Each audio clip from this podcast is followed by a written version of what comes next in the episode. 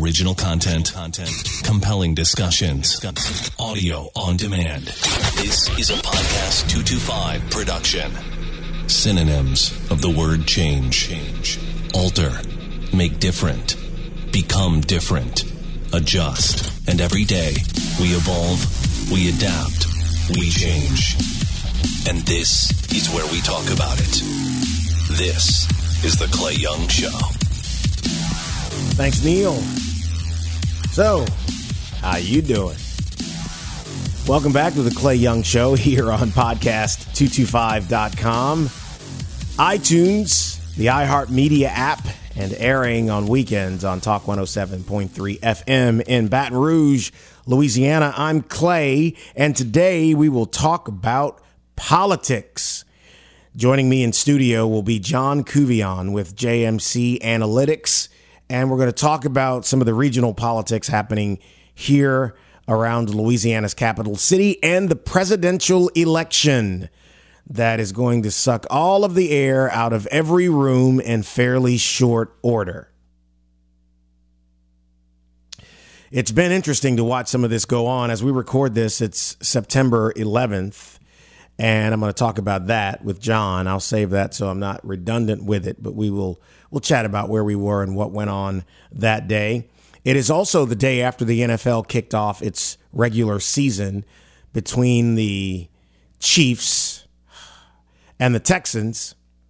For those of you who are consistent followers of the show, you completely understand my sigh after saying the Chiefs, but the NFL, I mean it was it was it was it was okay the NFL made the decision to play both the black national anthem and America's national anthem before the game. And the team, but the teams decided to stay in the locker room. And I watched a report this morning about it. And Steve Wyche, I think was the guy's name, the reporter for the NFL network, who said the players decided to stay in the in the locker room. And it was interesting. His report said that they did that because they saw playing both anthems as divisive. That basically you're saying, let's play the black anthem and the white anthem. When a number of them are saying we want to get to a place where we're, we're not divided based upon color. So I was I was actually happy to see that that report and I'm going to talk next week about the aftermath of week number one in the NFL and some of the social justice commentary that has been going going on. We'll do that on the next episode of the podcast. But today, John Couvillon, who is a brilliant political mind in terms of analysis and strategy, he's going to be with me in studio to talk politics I'm excited about it. The only interactive podcast in the capital city that lets you help solve a crime. There was a shooting. Okay, is someone shot? Yes, someone is shot. The Crime Stoppers podcast with Clay Young. Just some suspicious people running through the parking lot before. Real stories. It was my first love. Real crimes. Real people. Real justice. The Crime Stoppers podcast with Clay Young exclusively at podcast225.com. Expecting mothers and fathers? Family Road's Healthy Start Community Action Network wants you to stay healthy as we deal with the reality of COVID 19. Here are five tips to help you and your unborn baby. Keep prenatal visits to ensure good health of you and your baby. If you need help, Family Road Healthy Start has case managers who provide one on one support and is enrolling expecting mothers and fathers now. Stay safe by washing your hands before or after any encounter. You, your family, and children should wear masks in public. Pregnant moms, stay home if possible. If not, limit all outings and keep any additional family members, such as your children, home. Stay informed by getting all current information on COVID 19 from trusted resources. And finally, stay prepared in the event you may develop symptoms or test positive for the coronavirus. For additional information, visit womens.org. To enroll in Family Road Healthy Start, call 201 8888 and give your baby baby and family a healthy start. We'll get through this together. The issues, the policies, the people. This is The Clay Young Show. Back with John Couvillon, the pro- proprietor, easy for me to say, of JMC uh, Analytics and Consulting. And JC has been on the show a number of times, and of course, this is political season, man, and this is the time of the year that we talk about all of the elections going on. Of course, this year, the top of the voting ticket is the presidential election, but around these parts, the big deal is the race for East Baton Rouge Parish president slash mayor of the city Yes. of Baton Rouge. First up, how are you, man? Doing really good. It's, it's exciting to be in the middle of election season again. You're avoiding the uh, the coronavirus and all of the trappings of all of that stuff. I see. Yes. So let's start. Let's start first here before we get into the mayor's race and get into the presidential election. As we sit to record this, it is September 11th, mm-hmm. and 19 years ago, around the time of day we are recording right now, when it happened. the nation changed in so many ways forever. Yeah. Where were you? Because everybody remembers. where were you when the attacks happened? I just got into work, and way back then, I would subscribe to those CNN emails, you know, breaking events. And so I remember seeing the first email talking about a plane that slammed into the World Trade Center. Yeah. And of course, at the time, I was thinking, okay, that's a really weird incident. But then I got the second email talking about another plane, and then they were talking about the stuff going on in Pittsburgh and so forth. Yeah. And that's one of those things where all of a sudden, you know, your eyes are wide open and, you know, we're under attack. And so it was one of those things where a seemingly innocent morning was instantly transformed by a couple hours of of those events. Yeah, it was it was un, unlike anything that that obviously we had ever seen before. I was on the air at the time that it happened, hmm. and the first plane had, had hit, and we missed it because I had a.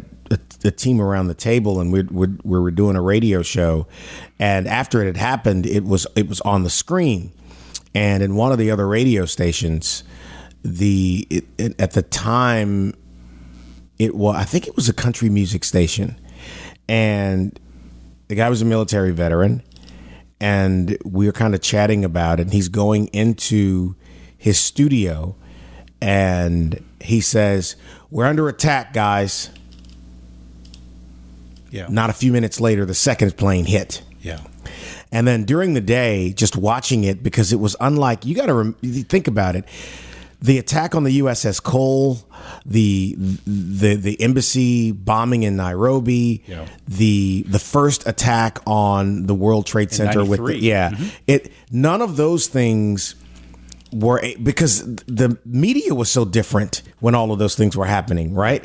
At the time that this was going on, not only did you have CNN, but you had Fox News, you had MSNBC, and you had this this growing connectivity between news media and the public. Yes. And it was just uh, the man I remembered the video, the news feeds of people in that tower jumping, Yeah.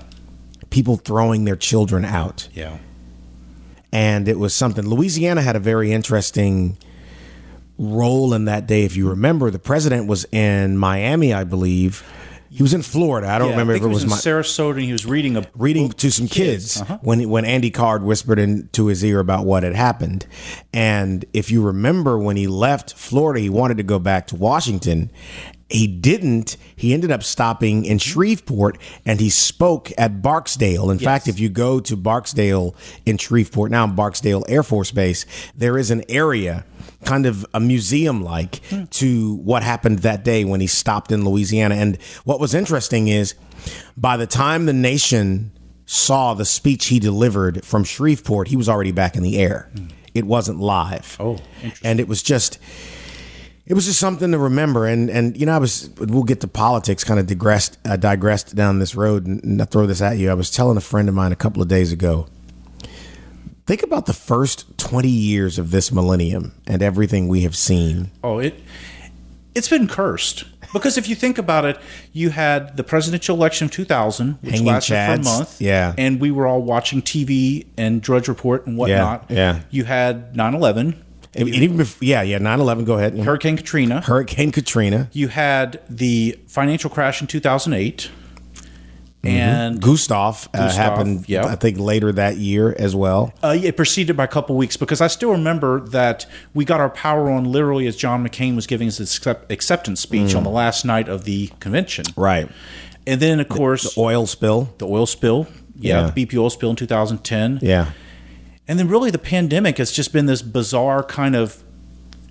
And then I guess you have to throw in all those school shootings that have been going on over the last all- five well, or so years. School shootings, the the unrest between law enforcement in some communities, and I mean, Yeah. look, look, think about here what we had here in 2016, and what's happened around the country, and this Oh, unrest floods. that's gone on now, and it's, I mean, it's something, man. You know, a lot of people and I know you get this too. A lot of people romanticize the '80s, and for those of us who are around, there were some really good things in the '80s, but it wasn't it wasn't all roses and cotton candy. But in comparison, when you look back, you're going, man, it really was a simpler time. It was comparatively simpler because one thing was you had kind of a single enemy, which was Soviet Russia. Yeah. And you had you did have the AIDS crisis in mid, the Mm-hmm. mid '80s, but I mean, without social media or the internet or anything like that, it it was a more innocent time.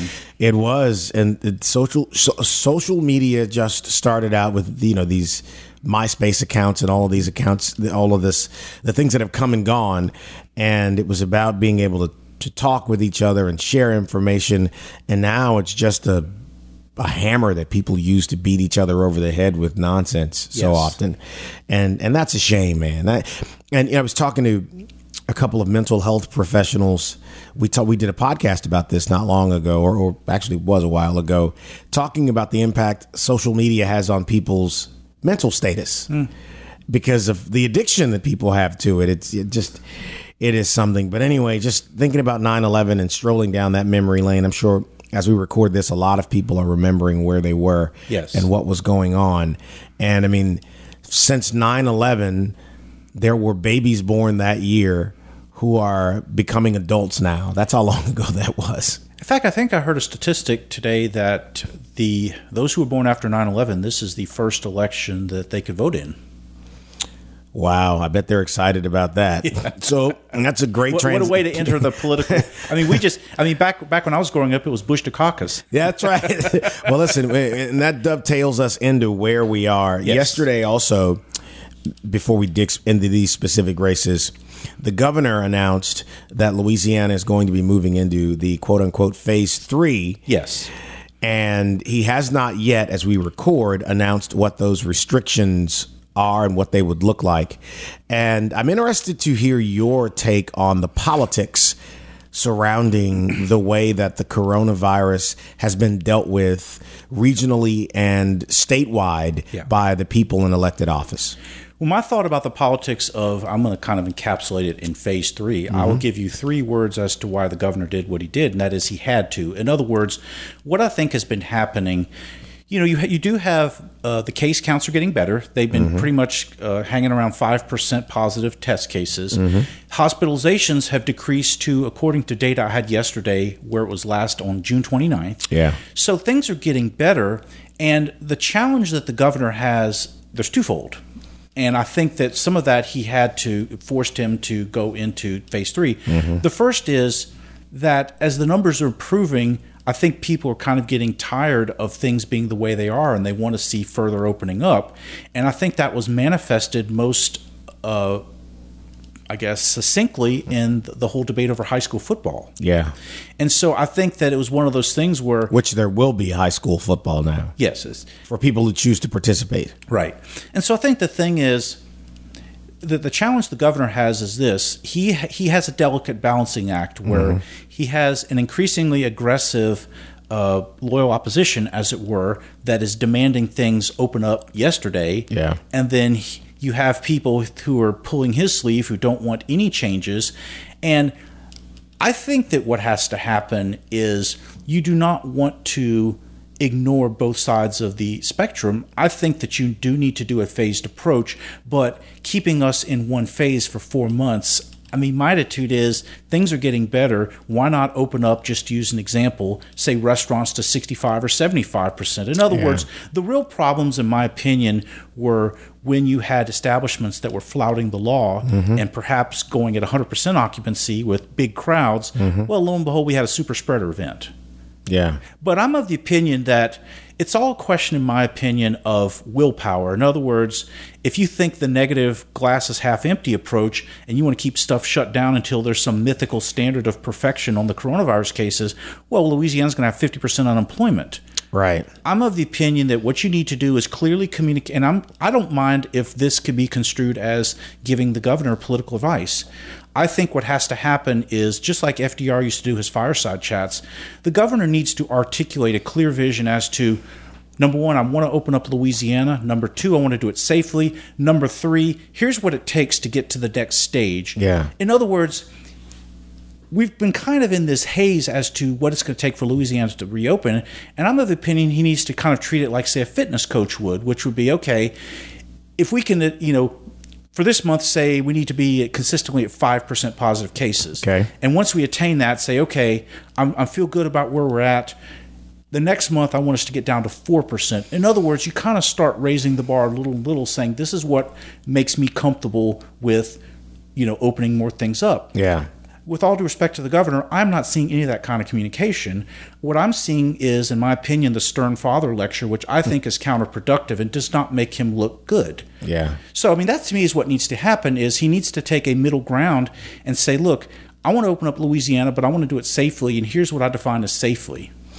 I don't disagree with you because I think there are businesses, and here's the thing it's bipartisan, the businesses, Republicans, Democrats, blacks, whites, who are hurting because they can't open. Yes. So you've got the delicate line between how do we take seriously this virus while also not crippling the personal economies of families Exactly. and the future of businesses and and that's the thing and you're right there have been bars we all know it that have opened when bars weren't supposed to be opened and have had 100% capacity when when not only were they not supposed to have capacity they're not supposed to be opened that stuff has happened. Yes. right? And it's been a decision largely because people are like i'm dying here. And if i don't do something i'm go- it's going to go away and it's never going to come back. Right. so it- it's a it's a tough position, and then you know with college football starting and only a percentage of people being able to, to get into the football stadiums, that's going to be it, and then no tailgating, which I think the public will get used to over time. Yeah. but it's it doesn't mean that like I was talking to a friend of mine at LSU yesterday. LSU, the way that it's written by the SEC and the way the schools are addressing it is this is the position they're taking at the begin as the season begins. Right. So they've left themselves a corner to be able to say, okay, let's start raising that to fifty percent capacity, Right. and then and then more.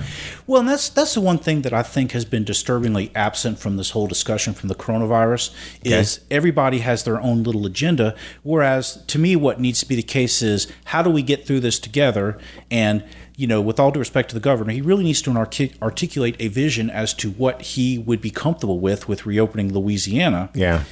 And you know, if he does that, I think that, and and also too, in terms of enforcing the law, which he started, I think, taking seriously back in late July, before ratcheting us back to phase one or worse yet, a lockdown. That to me should have happened in March, because the thing is, it's one thing to have uh, laws as part of the order or, Yeah. or orders, uh, but you have to have them followed. And when you have people flouting the law openly, you know, saying bad things about the governor and face masks and so forth on Facebook, well, that to me is kind of inappropriate because it's like, look, we need to get this thing solved. How about if we all just pitch in and everybody do his or her part? Man, that's that's that's the thing. If you could figure out how to get people to do that Yeah. in mass, I probably wouldn't see you again because you'd be living uh, in your villa somewhere in the south of France. It's just it's it's it's unbelievable. You know when I walk into a place, first of all, I hate wearing the mask. Yeah. Hate it. Hate it. However, it's all good. If I go into a place and most places require a mask, just put the mask on. Right. It's, It's- all good. it's i mean my attitude is the well and this this too is where i would say i would i would tend to side more on the open it up side is to me the mask needs to be part of okay if you want to have these additional freedoms, there's some things we still need to do. Sure. Keep the mask on. Yeah. And then look, as time goes on, like say, okay, at 3% test positive test cases for a month, I'm mm-hmm. comfortable removing the mask mandate. Right. That dialogue needs to be had. Mm-hmm. Because here's the thing, which I think, with all due respect to the governor, I don't think he quite gets, is that Louisiana is not an economic island. We are interconnected with 49 other states. No question. All the other states are opening up at velocities greater than Louisiana. Yeah. And we are not exactly a bastion of economic prosperity.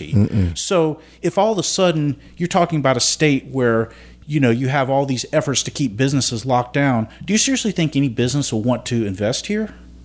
Well, and that's the thing. And like you said, we're a small state, only about four and a half million people, and we are interconnected with the other states. I mean, so much happens for America through Louisiana. Think about our ports and things mm-hmm. that, and and. Look, it's a tough situation, but I don't think we have to be. I don't think we should be afraid to move forward. But there's so much uncertainty as to what the target is. Yeah. I don't know. I don't know that people have a clear understanding of what goal we're trying to hit. Like you just said, we get down to three percent, and now we can say, okay, we've slowed. The spread has has slowed to the degree that we can actually start allowing people to do some things that they haven't been able to do over the last eight months. Yes. So let's move to local politics good now. stuff. The good. So Do we do we local or presidential first? Oh, I want to save the presidential for last. Absolutely That's- save the best I for think- last. I think that's Yeah. that's where the entertainment va- Sure. value is going to be high. Locally here, so Hillar Moore was reelected without opposition. So that race, which could have been controversial depending on who was in it, won't happen. Right. Uh, the city council races, a lot of them are chalk. Right. They- Right. I mean, and and pretty much that the the the favorites are in the best position to win. Yes. Pretty much up and down the run.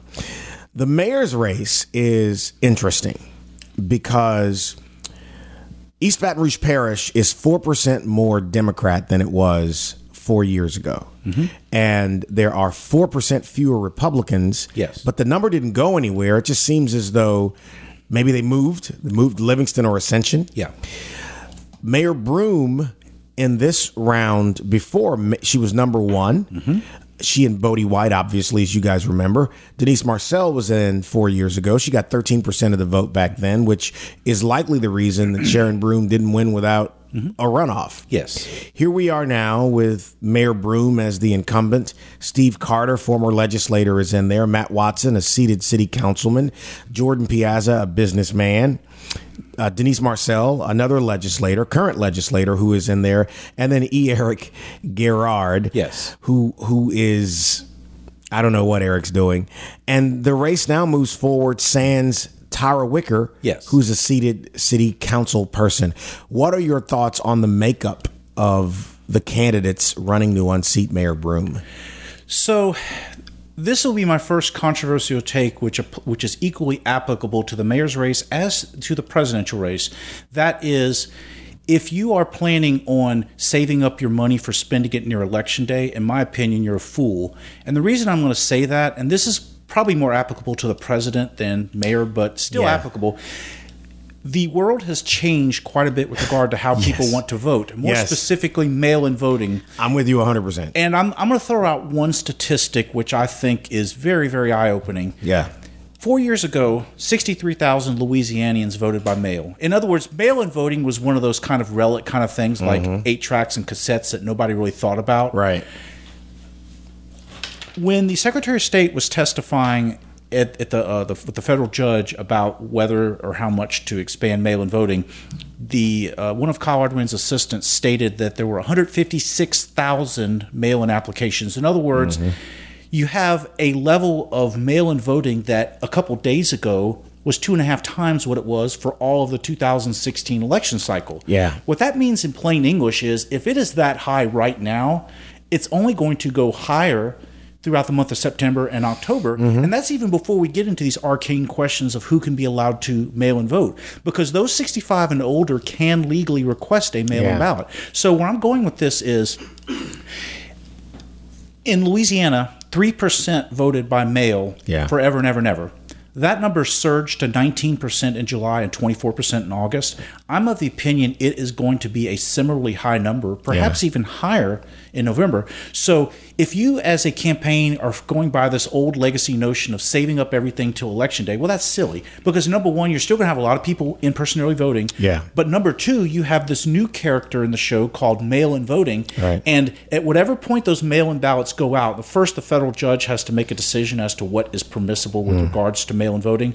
But it, obviously has to be solved soon because it's right about now that the Secretary of State is needs to finalize the ballot, get the mail in ballots prepped. But point being is, I would expect sometimes around late September, those mail in ballots are going to go out. It's human nature that if you get a ballot, you're probably going to fill it out pretty quickly and send it in. And so what I'm saying is if you think you can just sit sit back and spend all your money the last week of October, that's silly because I'm of the opinion when those mail-in ballots hit, well really election day is hitting now because in my opinion those 106,000 people who already have requested a mail-in ballot, they probably pretty much know who they're voting for. I would say so, and and it, I have always been a proponent of when you have money to spend in an election, you spend it early. Yes. I think you start aggressive. Really, in the first quarter, you kind of come down a bit strategically around the middle of the year when people are traveling and graduations are going on and they're distracted. Just after the holidays is when a lot of the commercial media spend comes down because Right. people have gotten out of the holidays. You can own the landscape, Yep. right? And and then of course when you get to election, you start doing it. If you notice, and we'll get to the presidential election, we're sticking now Yeah, with still in the mayor. um, but the president started his media spend very early, Mm-hmm. and then Vice President Biden has done the same thing. They, they've been running ads for a long time. I mean, Yes. obviously, Biden is getting the word out there because he had to win a primary. But, you know, he had money coming into this. Mm-hmm. Yes. And so here locally with the mayor's race, I think you're right. If if any of these candidates have strategy people, Yeah.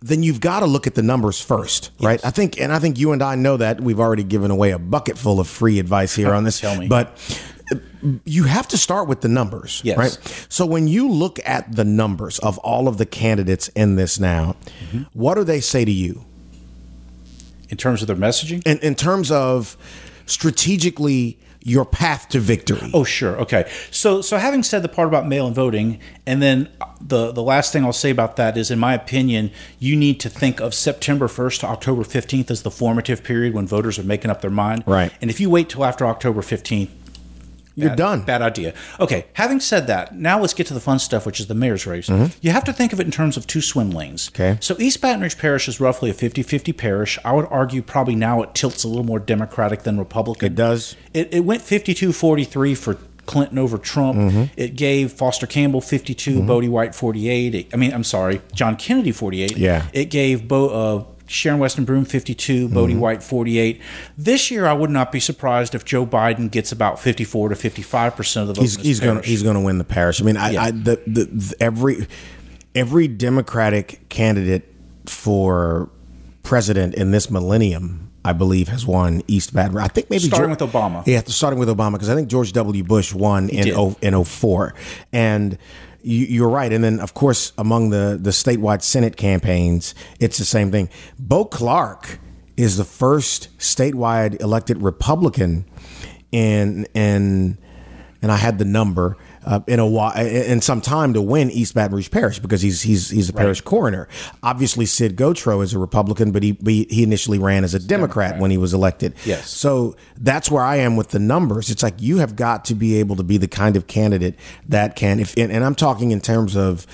Uh, trying to unseat the mayor mm-hmm. because I think we both agree we can cut to the chase that she's most likely to make the runoff at the number one position. Oh, she will make the runoff, That she'll finish a strong th- first. That's exactly right. So that gets into the notion of swim lanes. Then, no, so I was kind of I was kind of teeing it up by talking about the partisan lean of East Baton Rouge Parish, which I think will tilt more Democratic. Mm-hmm. So what I would expect is you have to think of there's a Democratic swim lane that's probably sitting at about 50 to 52, 53 percent of the mm-hmm. vote. That vote is being divided amongst two Democrats.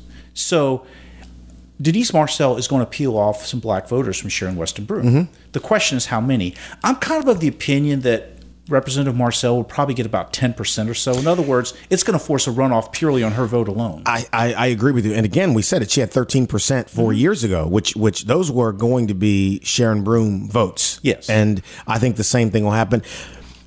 I, I I could see somewhere between 10 and 13 percent Mm-hmm. again because Councilwoman Wicker is not in, in the race, and you know that whole thing with with the filing and the tax. And I, and I, in the interest of full disclosure, I've known Tyra Wicker a very very long time. Yeah. and and I don't know what happened. Okay, do I think that there was something intentionally shady going on there?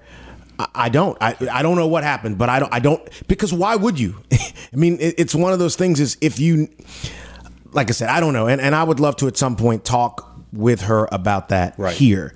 Don't want to intrude right now. Yeah, obviously because of what's going on, but you know that was a game changer for me because I always saw her looking at the numbers as the most formidable challenger to Mayor Broome, at least getting into the runoff. Yes, because if she were still in the race, she could presumably have pulled off votes from both the Republican and the Democratic sides. That's right. Gotten just enough votes to make it into the runoff, and she And then it, it then it's a turnout. Then it's a turnout situation, right? Yes.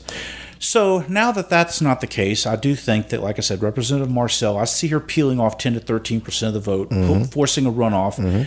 I think Mayor Broome will probably finish, you know, probably I would say low 40s. Mm-hmm. So then we get to the Republican side of the aisle. This is this is the This thing is where it gets Yes, fun. yes, yes. So you're talking about, in my opinion, 45 to 47 percent of the vote that's being divided amongst three candidates: Piazza, Watson, and Carter. Steve Carter, Mm-hmm. and technically a fourth, a gentleman named Frank Smith. Frank Smith, trying to remember, but but, but unknown, unknown commodity in this thing for people. Right, and when I checked his campaign finance report, I think I saw a bunch of zeros. Yeah. the- no, actually, I take that back. He did not have a campaign finance report when I checked this morning. Eric Guirard had a bunch of zeros. Yeah. But anyway, point being is, it's a couple months out from the election. You don't even have any money in the bank. Yeah. That's not good. Yeah, So you have three but God bless you for wanting to get in the system Yeah, because I there's think most people who run are crazy. there's nothing wrong with wanting to run, but in my opinion, a race like East Baton Rouge Parish Mayor President is in a different league than, say, running for Metro Council. There is no doubt about it. I mean, I think this is this year an eight hundred thousand to million dollar Easily. race, and I think if you're trying to unseat the incumbent, you've got to cross a million dollars for sure because you're going to have to get to the meet, get to people via media because canvassing and rallies and all the Corona has eliminated the possibility of, of those kinds of things. It has, and I would argue for a race as high up the food chain as Mayor President is, the canvassing aspect isn't really as determinative. In other words, for Metro Council, it's still of a size to where you can and should mm-hmm. be doing the voter to person to person thing.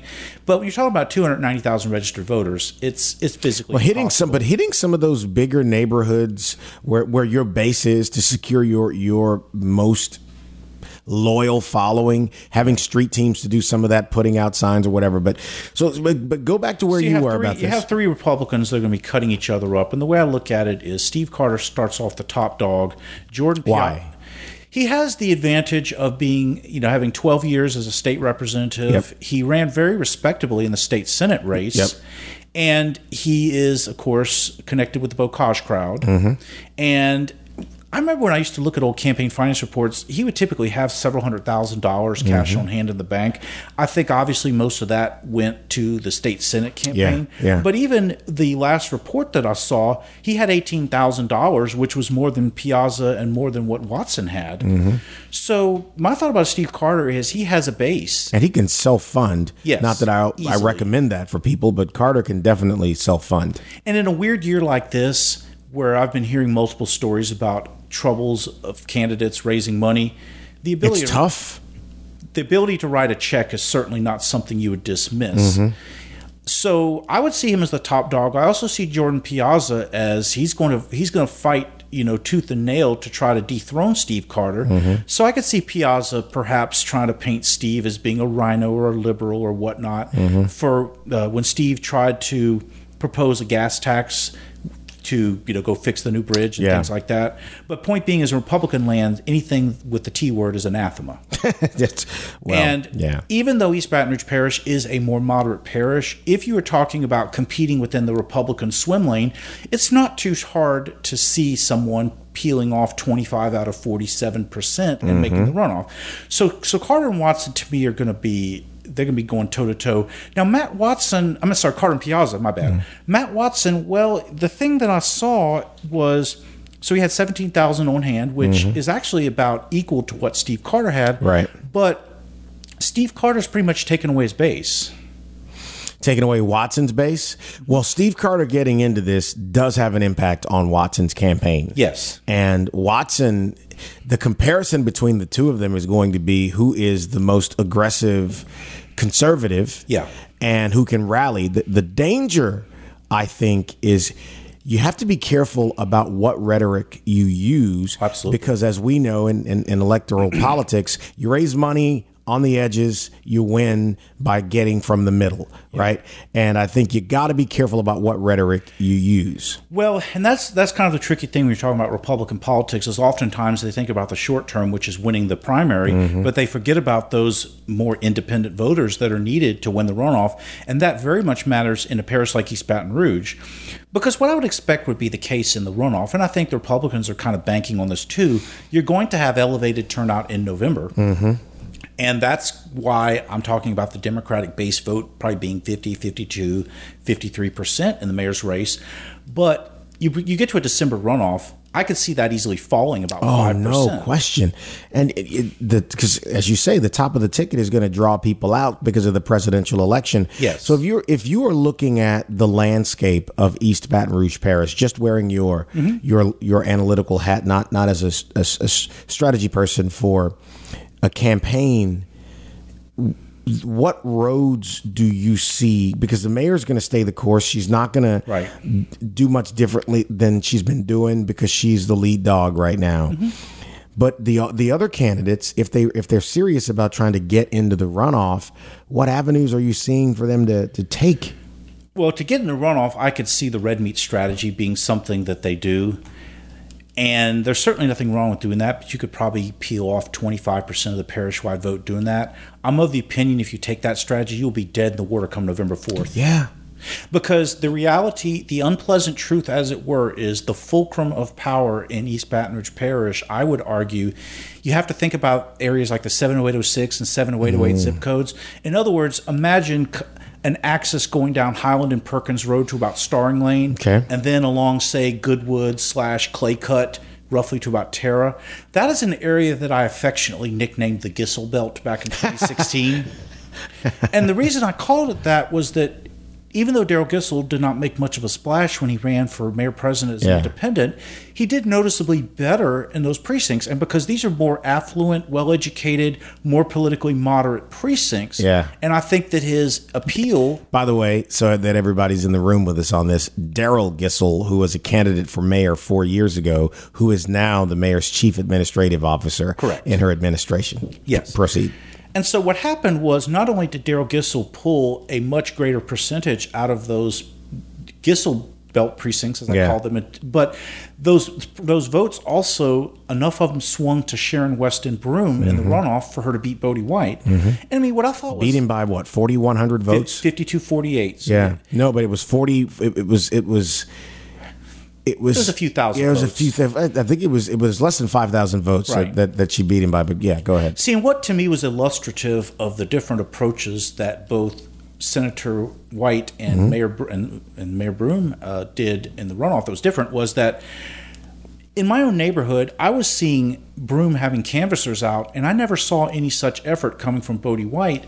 And I think what happened was the advice that he was given was basically more base centric rhetoric. Yeah. Well, that's all well and good for making the runoff, but in East Baton Rouge Parish, it's a non starter for winning it. I think, in on any level of politics, it is it's passe. It's it's it's a it's it's old antiquated strategy simply because the interconnectivity between people and information is different than it was before. What you say in July will definitely live in November.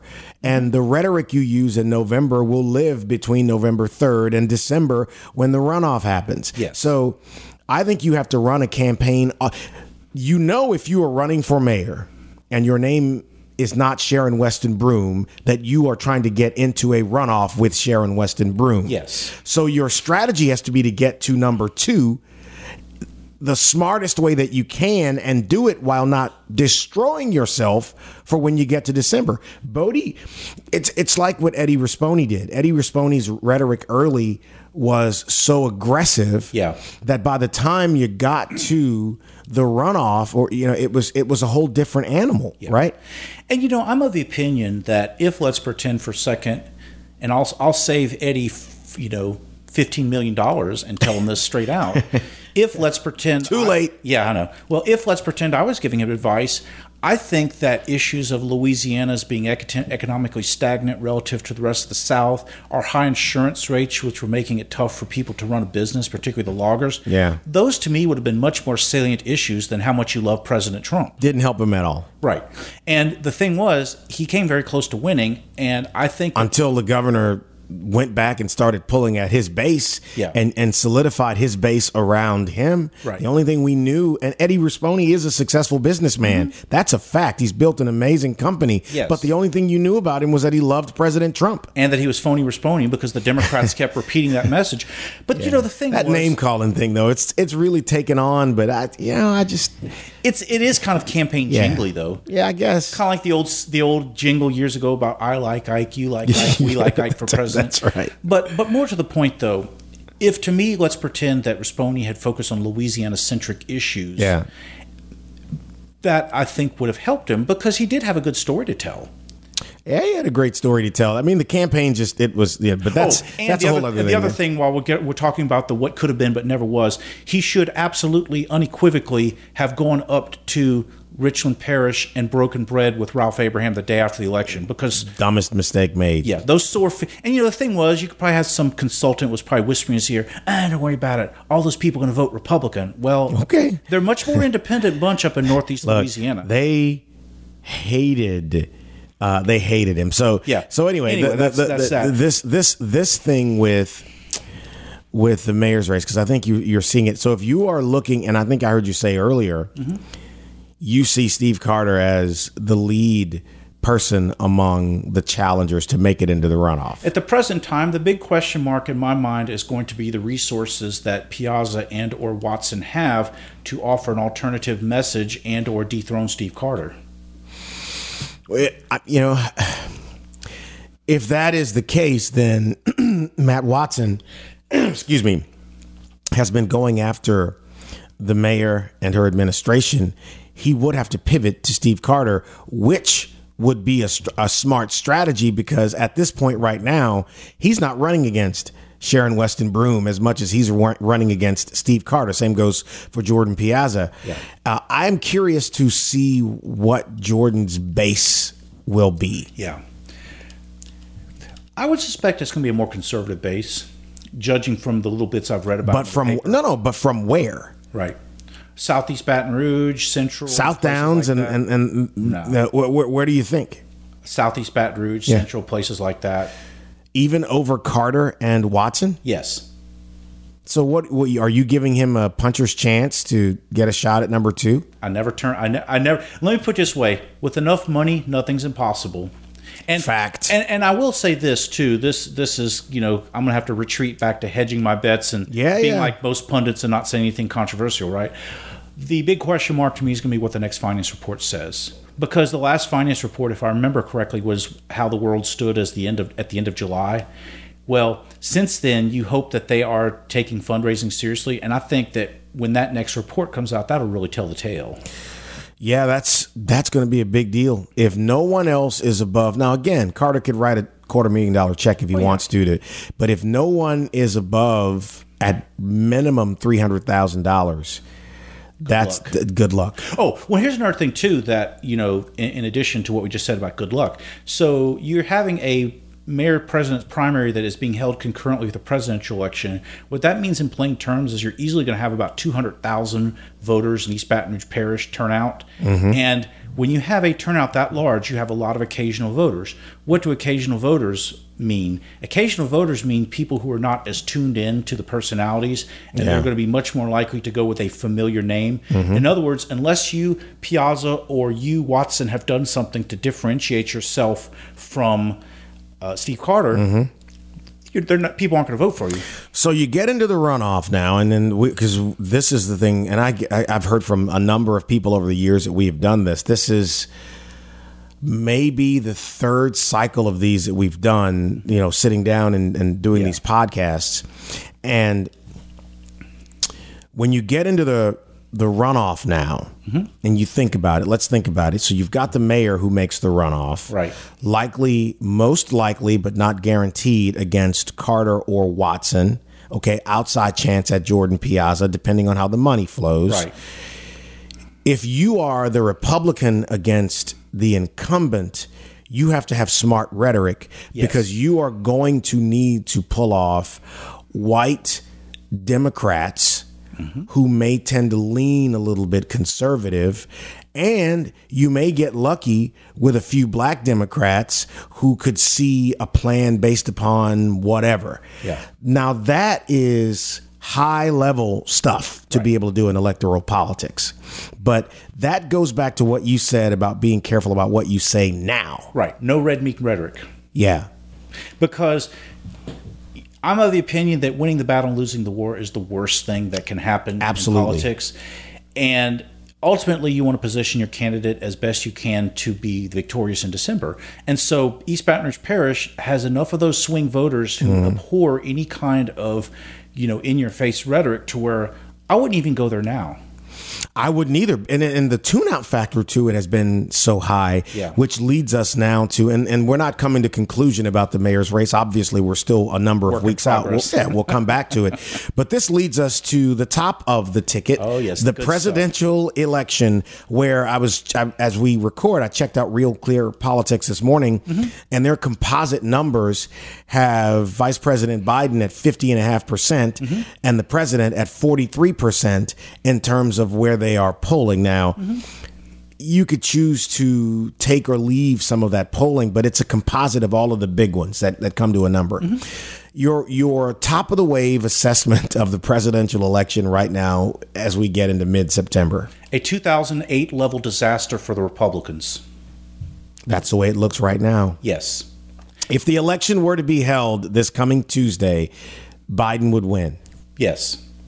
And the Democrats would take the Senate and they'd pick up more seats in the House. because the they they they like you say they have uh, a House lead right now, Right.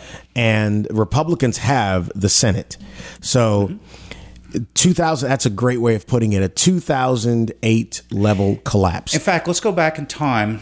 Way back in 2005, when George Bush's luck ran out, so to speak, well, really two things I think hurt him. The first was Hurricane Katrina, but the bigger thing, which to me set the stage for Katrina, was when he laid out that Social Security privatization plan, and he didn't he didn't have it ready for prime time, and the mm-hmm. Democrats started nibbling it to death. Yeah.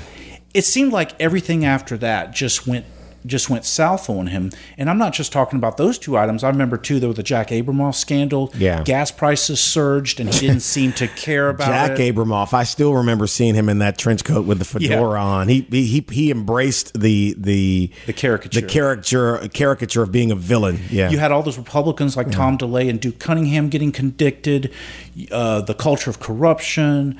You had uh, the Iraq War. Anyway, you had this maelstrom of things that, in my Mm-hmm. opinion, sunk the Republicans in 2006, despite having a good economy.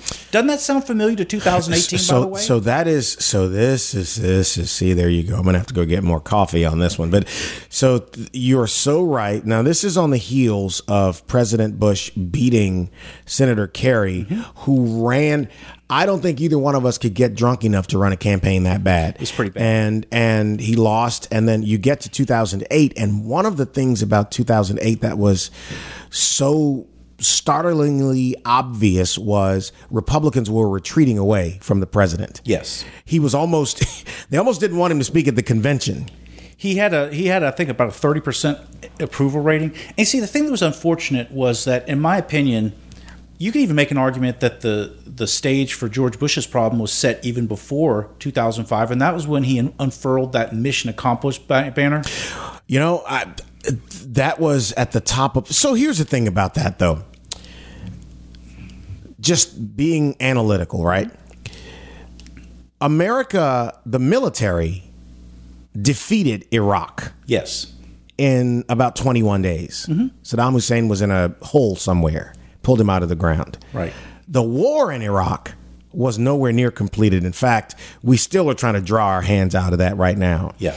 And so I think I think that is an example of horrible messaging and just terrible strategy in terms of public relations because you didn't are ar- awful. the optics you didn't articulate that you you defeated Iraq. First of all, I don't think the banner was necessary. Mission accomplished because Iraq didn't attack us on 9/11. It was just a, it was just the whole thing but but going back to his 2004 campaign, that campaign was run well. Yes. The Kerry campaign was not. There's a great book by Byron York about the the Kerry campaign. He kind he traveled with them and saw the way that they went about their business. So you you fast forward ahead to where you're talking about now in 2000 2020 uh, mm-hmm. and and President Trump's bid to try to be reelected, it does look so similar. I didn't think about it in those terms before. Yeah. And if you're saying this is the case, do you see the mudslide starting to dry or is there more rain falling?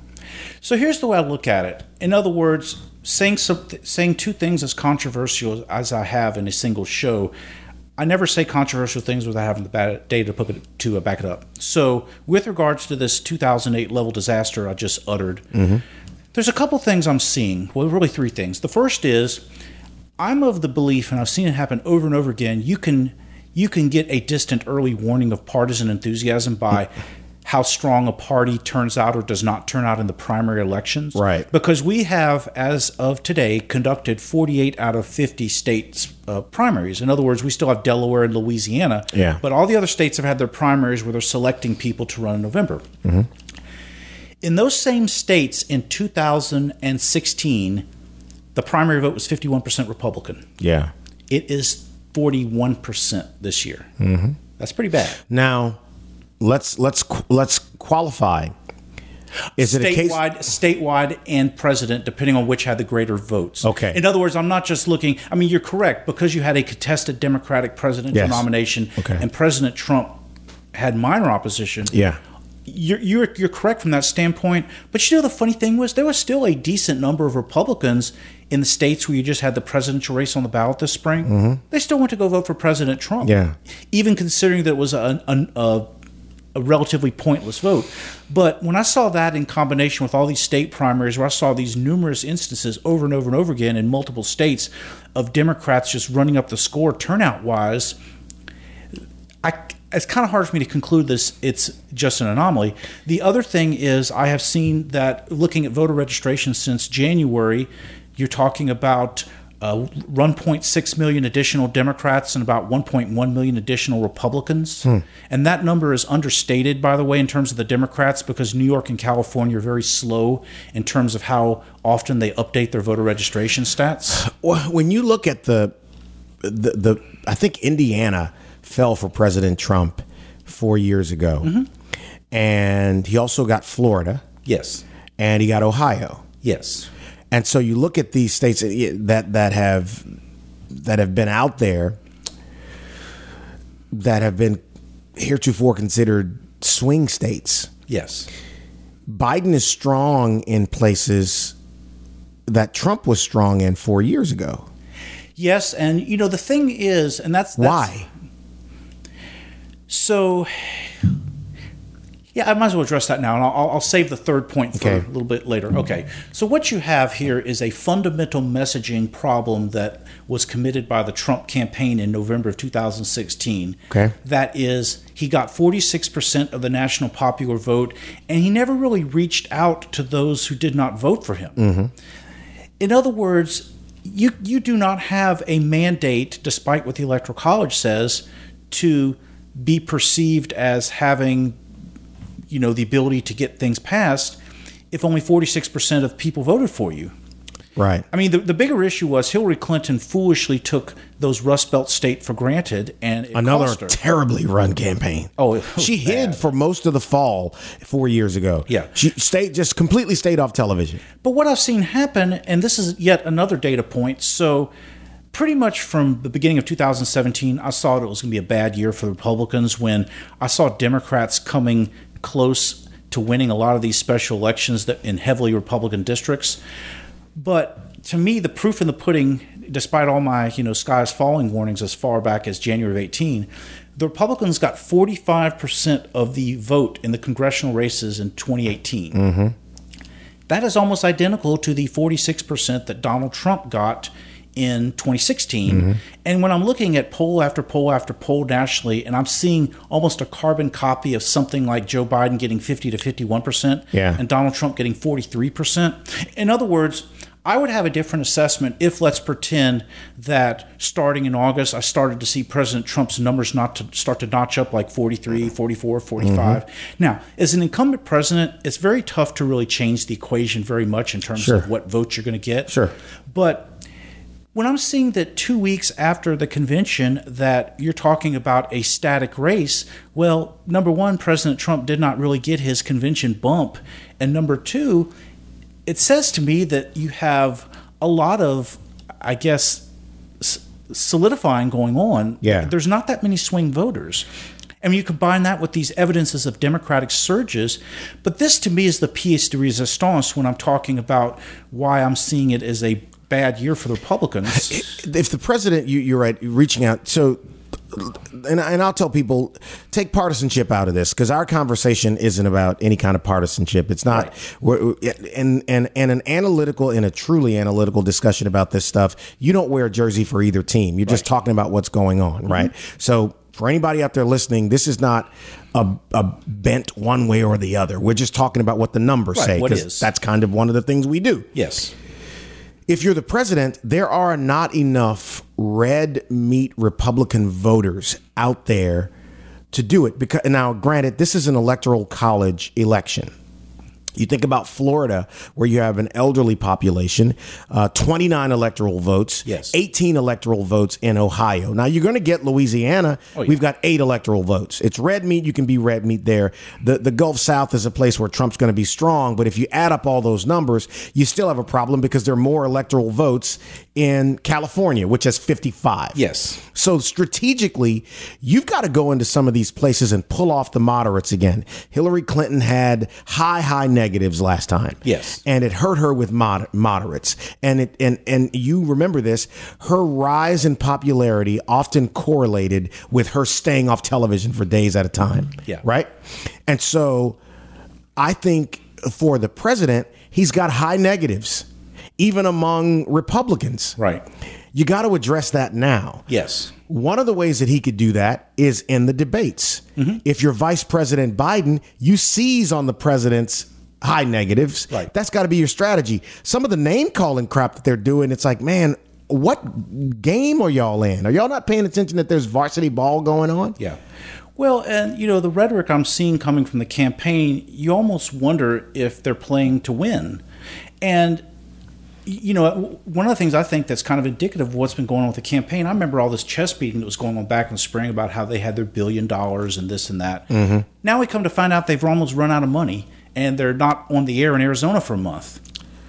That's inexcusable. Inexcusable. And you see, here's the thing too, because I know that the the whole thing about Trump's chances is a very very sensitive issue, depending on what side of the partisan aisle it's on. But see, I don't care about that because the truth is the truth. Pandering to people to make them feel good about the reality doesn't do anybody any favors. Yeah, but I think this. Uh, this number two is kind of one of the things. So, in addition to talking about the strong Democratic bent of the Yeah. primary vote, the Democrats, you know, doing well with voter registrations this year, the third thing to me ought to send uh, shivers down the spine of any Republican.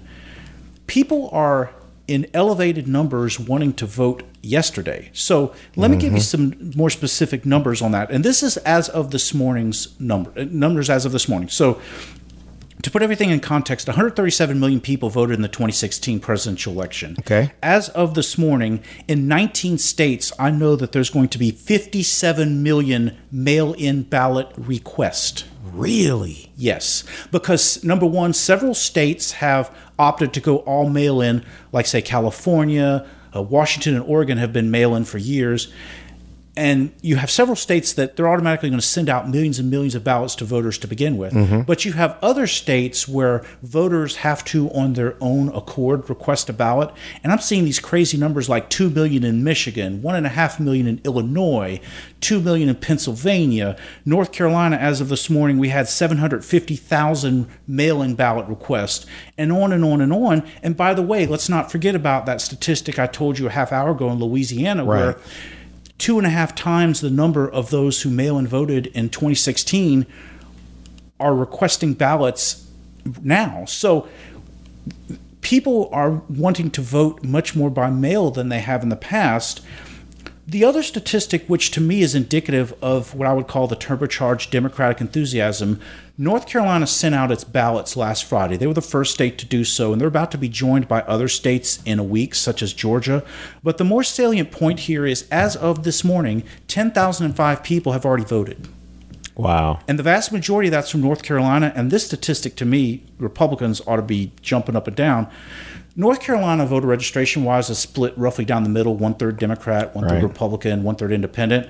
The partisan tilt of the 10,005 voters in North Carolina 59% Democrat, 12% Republican. Really? And that 10,000, by the way, was a doubling Yeah. from what it was yesterday and a quadrupling from what it was two days ago. Do you see this? uh, This well, let me tell you how I've seen it, and you could tell me if you agree or disagree with this. I think the president's popularity recession has been largely because of Republicans walking away from him. Uh, I there were Democrats who stayed home four years ago because they couldn't vote for either candidate. They weren't going to vote for President Trump, and they couldn't vote for Hillary Clinton. Yeah. And this go around, there are Republicans who have switched on the president. One of those cases where they're not going to vote for Joe Biden, but they just don't know if they could vote for President Trump again. Yeah. And I see that as been because I don't know that, that Joe Biden has moved a lot on the meter. He's I been think static. I think the president has come down and fallen below him because of some of the people who've walked away. And picking fights with any and everybody, including people inside of his machine, I think has hurt him some. Oh, absolutely. And social media and the mood on social media isn't always a barometer of where the nation is for a great number of reasons. There, there are large numbers of people who don't offer their political opinion on social media, and there are large numbers of people who are not on social media. Right. Yeah, they have their lives independent of what Yeah. rant there is on Facebook and Twitter. You know, another thing too, which I think I don't know if the Trump campaign quite realizes this, but so four years ago, when Hillary Clinton technically got three million more votes than Donald Trump, what helped Trump was that you had six percent of the vote going to third party candidates. Yeah. you know Gary Johnson, Yeah. uh, Stein, Yeah. McMullin. Well, the third party candidates are much less visible this year, and I think given the hyper polarized atmosphere in which we are today, mm-hmm. I don't think 6% are going to go to a third party this year. I think it's going to be more like 2 or 3%. So the question you have to ask is is that 2 or 3% going to go to Trump or is it going to go to Biden? In other words, what Trump desperately needs to do is find a way to expand his 46%. And by the way, that was when Democratic enthusiasm was only mild in 2016 mm-hmm. because the Democrats had been president for eight years. Hillary wasn't really the best of candidates. I mean, Bernie Sanders nearly beat her. Yeah. But I think that this year the Democrats are broadly okay with Joe Biden. I mean, let me put it this way: you put Joe Biden up against Donald Trump, I could not see a single Democrat voting for Donald Trump. Yeah. I agree. I agree with that. So, you know, if you're President Trump, you basically have two groups of people you have to woo, and both of them, in my opinion, it doesn't seem like he's really trying to attract them. One are the independent types, and the second are these Republicans or Republican dissidents, or whatever you want to call them. Yes, they may be only 10% of the Republican electorate, but that is a vote, which in a swing state like a Georgia or Pennsylvania or Michigan, that 10% is literally the difference between winning or losing the state. Mm-hmm. And you know, the if you had asked me a year ago, if I thought Joe Biden, who I believed was going to be the the, the Democratic nominee, Yeah. was going to beat Donald Trump, I would have told you I don't th- I don't see it. In fact, a year ago, I would have told you I, I don't see I don't know that anybody could get in and give him a run short of Michelle Obama deciding to run, right? Who is very very popular among Democrats, and now the the coronavirus has had an impact on politics, not just at the top of the ticket, but around the nation. But it seems the Trump campaign has been so undisciplined. Yeah. And falling back to the media outlets that don't like the president, let's be clear CNN is no fan of the president, and MSNBC is no fan of the president. But my attitude about politics is don't complain about a problem you knew you were going to have. Right. you know, address the things that popped up that you didn't see coming. Well, plus two, it's probably too late now, but I'm of the opinion that back in March, coronavirus could have been something where President Trump could have shown some leadership and gotten additional respect as a result. Because I think that before 9 11, you were truly talking about a 50 50 nation where that 48% who voted for George W. Bush was a static figure. Right. And I think he picked up enough goodwill from the 9 11 uh, incident that that put him over the top. Well, he was extremely popular after 9 11. Yes. Extremely popular. and you talk about presidential politics, we can go back to President Obama's reelection. A better Republican candidate and a better run Republican campaign. I think he'd have won. and the Republican would have won. I mean, that's that's how that's how funny these things are. Mitt Romney ran, and I, you know, at the time I called him a suit dummy because that's basically what he was as a mannequin. And I didn't see any strategy because President Obama at the time was in a bit of a rough patch. Yeah. right. And you know, the funny thing about Mitt Romney is you still have people to stay who can't understand how there are people who voted for Obama in 2012 and Hillary and uh, Trump in 2016.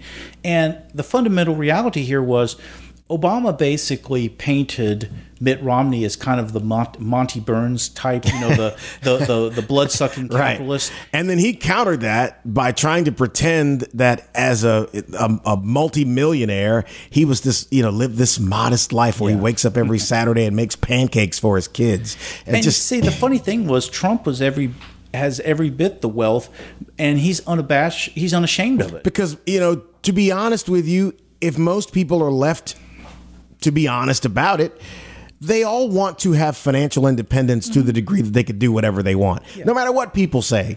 I mean, being being rich is not a liability, but not having the intuitive skills to understand what people who are less affluent Yeah. than you, that's where Romney really missed the boat. He didn't get it, but I'll, I'll Oh. tell anybody talking about you know, look, my, money isn't everything. Well, you know what? It could get you a big house with a hell of a lot of rooms, and you can go cry in any one of them. Yeah. Uh, the last, I guess I'll, uh, the last controversial take I have. Uh-oh, here we which go. to me could be a good setup. for grand a- finale, Yeah. because there's a part two coming to Oh, this. yeah, absolutely. Well, this will be a good segue into part two. Uh, and I've been saying this since June. I'm of the opinion that any of you who are expecting there to be election night to think of it as an election week. In other words, I don't know if you're necessary, unless Joe Biden is winning by a large margin across the nation, it's going to take time to count all those mail in votes. Remember the 57 million I was Yeah. telling you about? I could easily see that number being 60 or 70 or 80 million in a couple weeks. It's going to take time to count all those votes, and I don't think they'll all be counted by election night.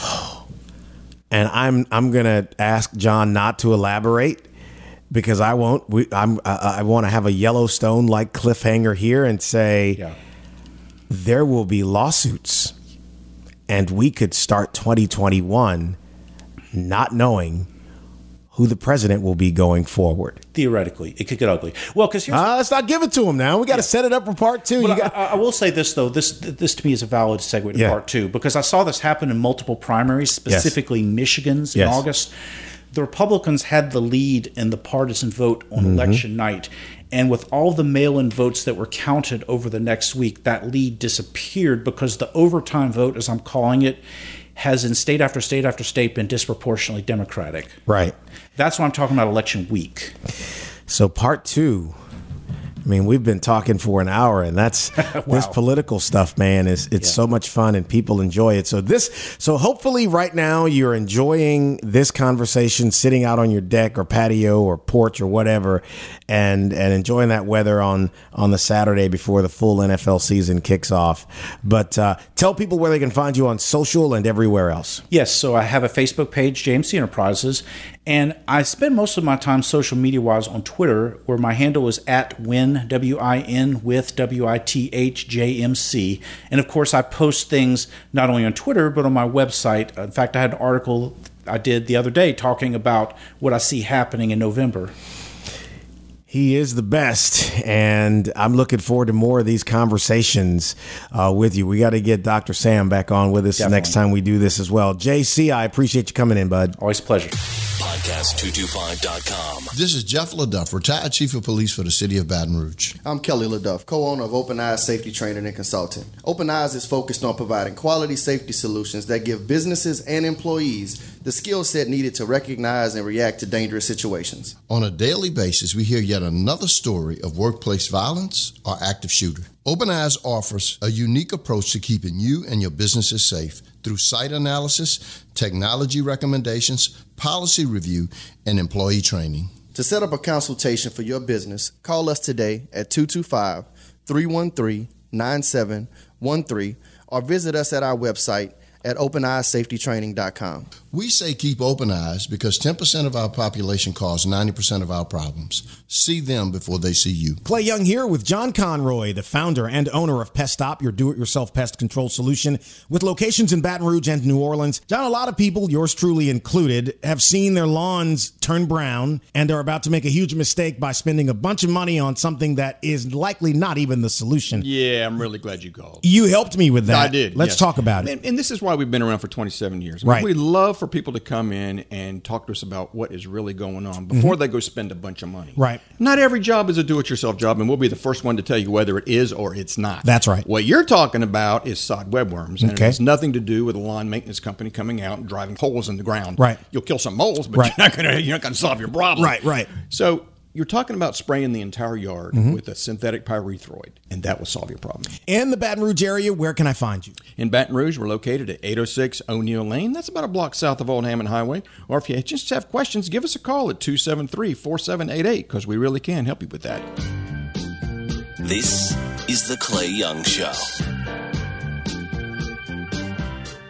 Uh, that was a good one. Setting it up for part number two.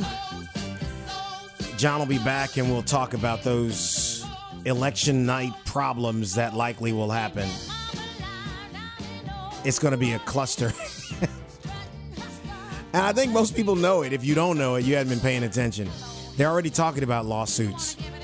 So we'll see, but we'll talk more about that. And then we'll try to reach out to Kyle Ardoin, who is the Secretary of State here in Louisiana. He is the elections general, and ask him about the Louisiana's game plan for for what this process is going to be like. Hey, it well, I'm not going to. I don't want to give it away now.